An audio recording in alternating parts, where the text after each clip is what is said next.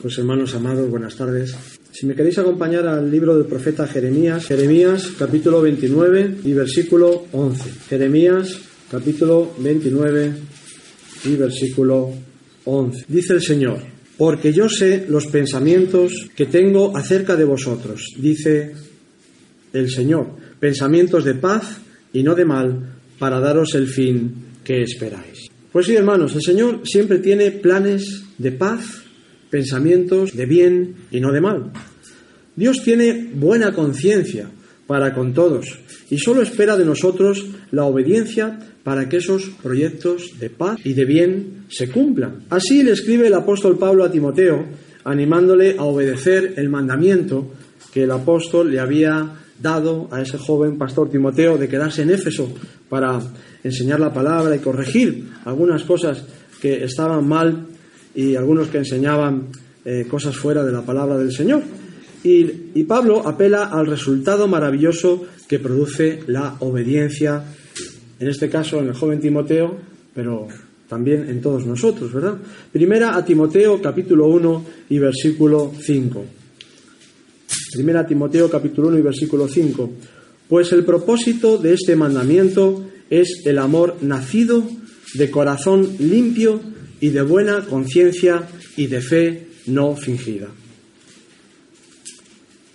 Yo estoy seguro de que todos queremos amar como el Señor nos ama, pero nos es necesario contar con varios ingredientes para que el verdadero amor sea dado a luz, como dice Pablo, nazca de nuestras entrañas, de nuestro ser interior, donde habita Cristo, ¿verdad?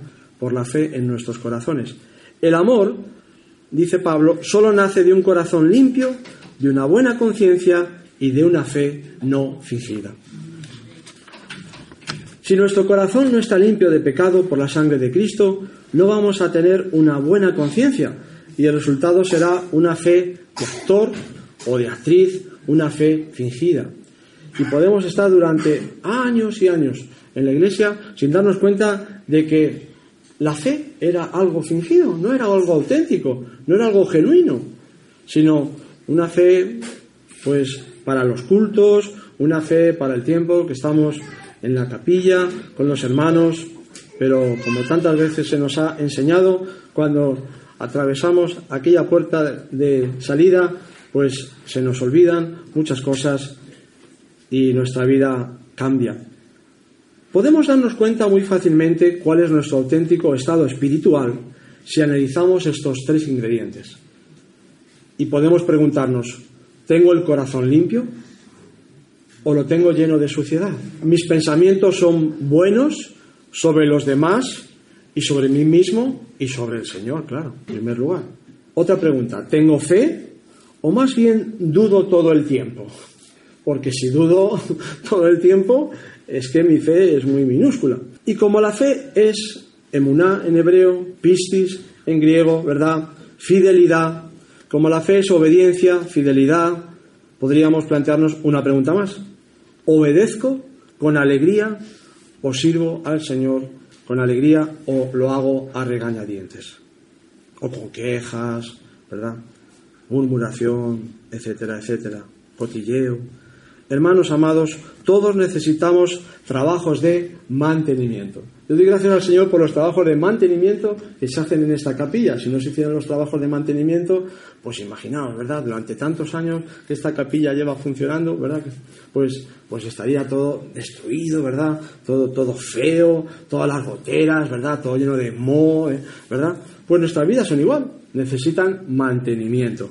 Es lo que Pablo le dice también a Timoteo en el versículo 19 de este capítulo 1. Timoteo 1.19, primera Timoteo 1.19, le dice Pablo a Timoteo, manteniendo, ¿eh? ahí está el trabajo de mantenimiento, manteniendo la fe y buena conciencia, desechando la cual naufragaron en cuanto a la fe algunos. Porque es peligroso no hacer trabajos de mantenimiento sobre nosotros, hermanos, porque dice Pablo que los que desecharon ese mantenimiento, lo tuvieron en poco, no se ocuparon en ello, tristemente naufragaron. Si no mantenemos una confianza total en el Señor, vamos avanzando a duras penas como náufragos en un bote salvavidas, perdidos en medio del océano, sin rumbo fijo y achicando agua todo el rato porque nos acecha el hundimiento de nuestra barca.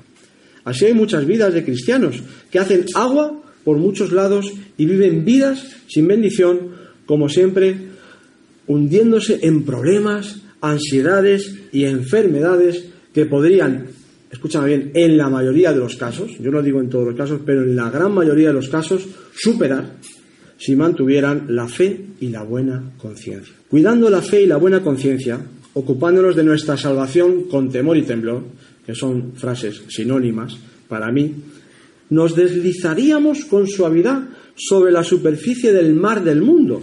Y aunque vengan tormentas y olas gigantes, nuestra barca saltaría sobre el agitado mar, pero nunca se hundiría. Jesús, por su fe en Dios y su buena conciencia, caminó sobre las aguas. Y nosotros, al igual que Pedro, también podemos hacerlo si nos mantenemos sin miedo, obedeciendo al Señor que nos llama a seguirle. Si permitimos que la duda, la desconfianza, la incredulidad del mundo, porque la incredulidad es del mundo, pero no de la Iglesia de Cristo. Nosotros estamos llamados a confiar en el Señor. Por tanto, la incredulidad no, no conviene a los santos, no es algo de los hijos y de las hijas de Dios. Si permitimos que la duda, la desconfianza, la incredulidad del mundo nos empape, correremos grave peligro de hundirnos. La duda y el miedo trastornan la buena conciencia recibida y se nos torna en mala conciencia, porque comenzamos a desconfiar de los planes del Señor. Ya no estamos tan seguros de que los planes que Dios tiene para nosotros sean los mejores, pero sabemos que son planes de paz y no de mal, por lo tanto, planes de armonía, equilibrio y bondad, planes de sosiego y no de estar alterados y desconfiando de qué pasará mañana, de cuál será el futuro, me entrarán a robar en casa, en yo qué sé, ¿verdad? Cosas que vemos a veces en tantos hermanos y hermanas que viven llenos de incredulidad cuando tienen a, la puerta ¿no? de su casa, de su vida, llenarse de fe por el Señor, por Cristo Jesús. Si dudamos del amor de Dios, nos sentiremos desprotegidos y por extensión dudaremos del amor también de los demás y desconfiaremos de todos. Tendremos, por lo tanto, mala conciencia. Empezaremos a pensar mal de los demás y que todo lo que hacen los demás lo hacen por su mala conciencia y seguramente para hacerme daño. Imaginaremos cosas que no son, atribuyendo a los demás siempre malas intenciones. Si desechamos la buena conciencia, es decir, el pensar bien de los demás, comenzaremos a ser mal pensados. Es lógico, es obvio y natural. Esto lo entiende cualquiera. Y eso nos llevará incluso, nos puede llevar incluso a la blasfemia. Es decir, al insulto a Dios, al Señor. Está en los versículos siguientes de 1 Timoteo, que estamos eh, examinando un poquito, capítulo 1, versículos 19 y 20, que dice Pablo a Timoteo, manteniendo la fe y buena conciencia, desechando la cual naufragaron en cuanto a la fe algunos, de los cuales son Himeneo y Alejandro, a quienes entregué a Satanás para que aprendan a no blasfemar. La cosa es seria. Hay que hacer ese trabajo de mantenimiento. Qué maravilla que podamos decir con Pablo también, hermanos, yo con toda buena conciencia he vivido delante de Dios hasta el día de hoy. Eso lo dice Pablo en Hechos 23.1. Es decir, no me acusa mi conciencia y cuando lo ha hecho, me he corregido y tampoco tengo mala conciencia hacia nadie. Estoy en paz con todos los hombres en cuanto dependa de mí dependa. Es el mismo razonamiento expresado por Pablo en Hechos 24, 16, donde dice, Hechos 24, 16, y por esto procuro tener siempre, tener siempre es mantener, ¿verdad? Una conciencia sin ofensa ante Dios y ante los hombres. ¿Qué mal se siente un cristiano genuino cuando sabe que ha ofendido a otro ser humano o a otra criatura de Dios? ¿Tú nunca le has pedido perdón a tu perro? Bueno, si tienes perro, un perro, o si tienes gato. ¿Nunca le has dado una patada al perro cuando te has enfadado y has pagado quizá un enfado o algo con el perro? Pues yo lo he hecho en el pasado. y, le he tenido que pedir perdón a mi perro, porque es una criatura de Dios. Pues le he tenido que pedir perdón a mi perro, ¿cómo no le voy a pedir perdón a un hermano, a una hermana en Cristo o a un ser humano como yo, verdad? Haremos menos con un hermano o hermana al que hemos ofendido. Si pienso mal de Dios, hermanos, si pensamos mal de Dios, le ofendemos, ¿verdad? Eso es claro. Si pensamos mal de, de mis hermanos, los hombres, les ofendo a ellos, pero también al Señor. Porque si ofendemos a sus hijos, no se sentirá ofendido nuestro Padre Celestial. Así que en lo que podamos, hermanos, con la ayuda del Señor, no ofendamos a Dios ni a los hombres. Y si hemos ofendido, reparemos rápidamente el agravio cometido. Recordemos que solamente Dios es juez, que solo Dios es juez, como dice Pablo en Primera de Corintios, capítulo 4, versículos del 3 al 5, que vamos a leer en esta tarde. Primera de Corintios 4, versículos 3 al 5. Yo en muy poco tengo el ser juzgado por vosotros o por tribunal humano, y ni aún yo me juzgo a mí mismo. Porque aunque de nada tengo mala conciencia, no por eso soy justificado. Cuidado. Pero el que me juzga es el Señor.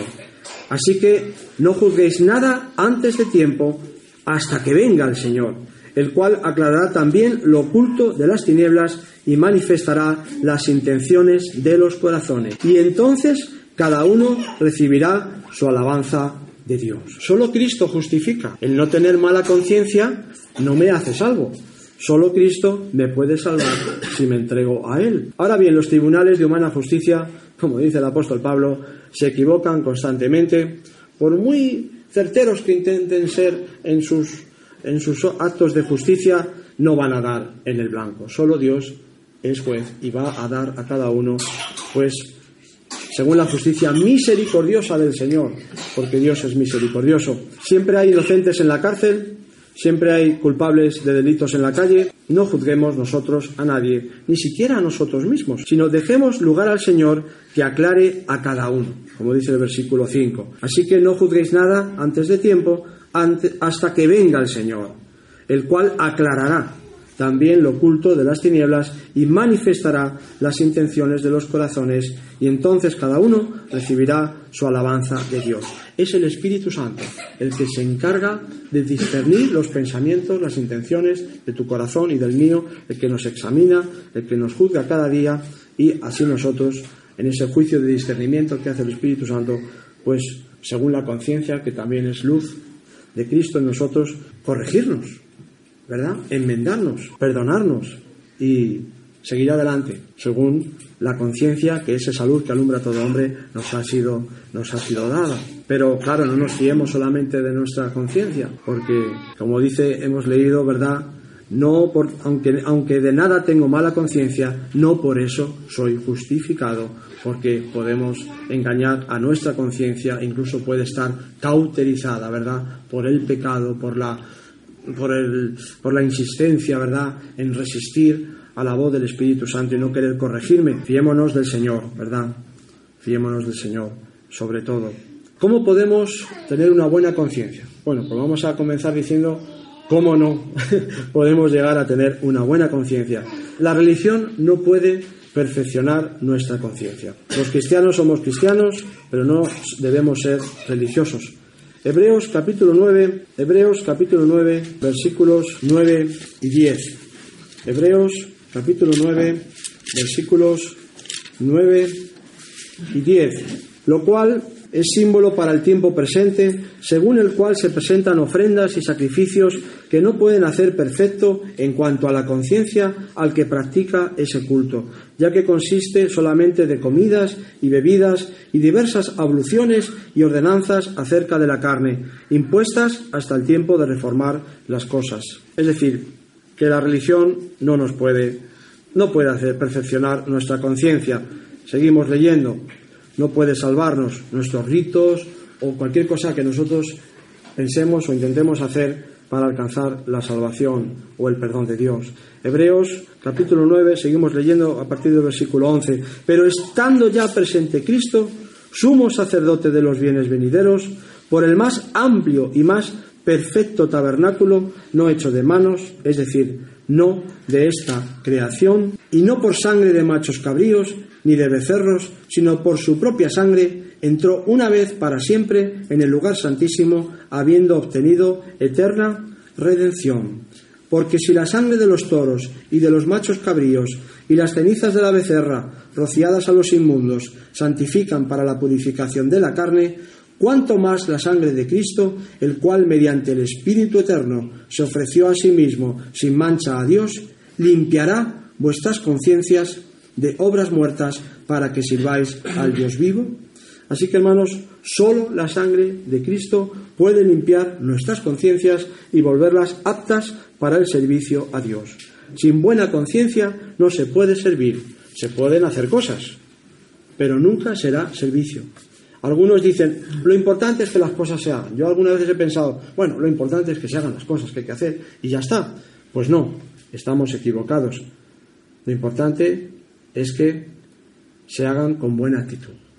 Porque sin fe y sin buena conciencia no somos capaces de realizar nada provechoso, nada que dé fruto espiritual. Si Jesús se ofreció a sí mismo mediante el Espíritu Eterno, Él necesitó el Espíritu Santo, ser lleno, ser bautizado con el Espíritu Santo el día de que bajó a las aguas del, del bautismo, ¿verdad? Se puso a la cola, no se puso el primero, se puso el último, ¿verdad? El último de la fila para ser bautizado por su primo Juan en las aguas, ¿verdad? Dándonos ejemplo a nosotros para que nosotros también bajemos a las aguas del bautismo, ¿verdad? Pues cuando Jesús subió de las aguas, el Espíritu Santo descendió sobre él y reposó sobre él con todo poder.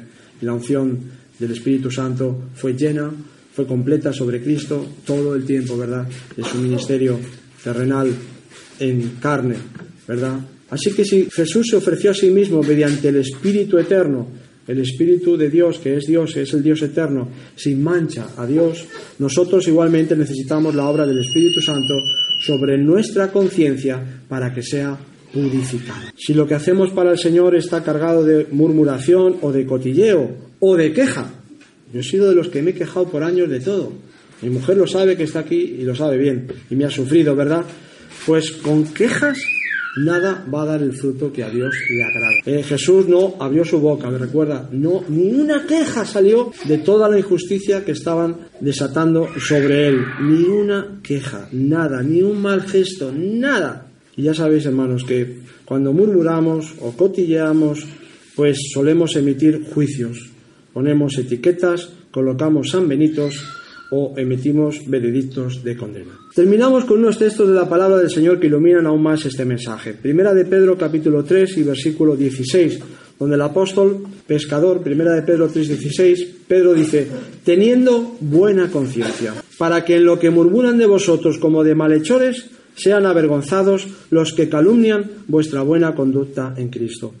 Primera de Pedro 3:21. El bautismo que corresponde a esto ahora nos salva, no quitando las inmundicias de la carne, sino como la aspiración de una buena conciencia hacia Dios por la resurrección de Jesucristo. Es nuestra aspiración, nuestro más intenso anhelo y trabajo adquirir una buena conciencia, tener una buena conciencia, la buena conciencia de Cristo, la mente de Cristo, que es una buena conciencia, pues por la resurrección de Jesucristo nos es Y aquí salta también el apóstol Pedro el bautismo. Es la entrega total al Señor Jesucristo quien producirá su buena conciencia en nosotros, limpios de pecado y de maldad. Como dice también el apóstol Pedro para terminar en 1 de Pedro 4 versículos 1 y 2, puesto que Cristo ha padecido por nosotros en la carne, vosotros también armaos del mismo pensamiento, como una armadura, ¿verdad?, de protección para, para que nos proteja pues quien ha padecido en la carne terminó con el pecado, para no vivir el tiempo que resta, es decir, el tiempo que Dios nos dé en esta tierra y en este, en este cuerpo, para no vivir el tiempo que resta en la carne, conforme a las concupiscencias de los hombres, sino conforme a la voluntad de Dios. Pues ojalá, hermanos, que si tenemos mala conciencia, si nos encontramos siempre, o casi siempre, o de vez en cuando, pensando mal de los demás, mal de nosotros mismos, haciendo elucubraciones y pensando en que los demás siempre están en contra o que todo lo que hacen es porque nos quieren hacer daño o pues que le presentemos esa mala conciencia al Señor, que es el único que puede aclarar las intenciones y conoce las mentes y los corazones de todos los hombres. Y pidámosle al Señor que nos dé una limpia conciencia, un limpio corazón y una fe no fingida. Amén. Amén. Que el Señor os bendiga.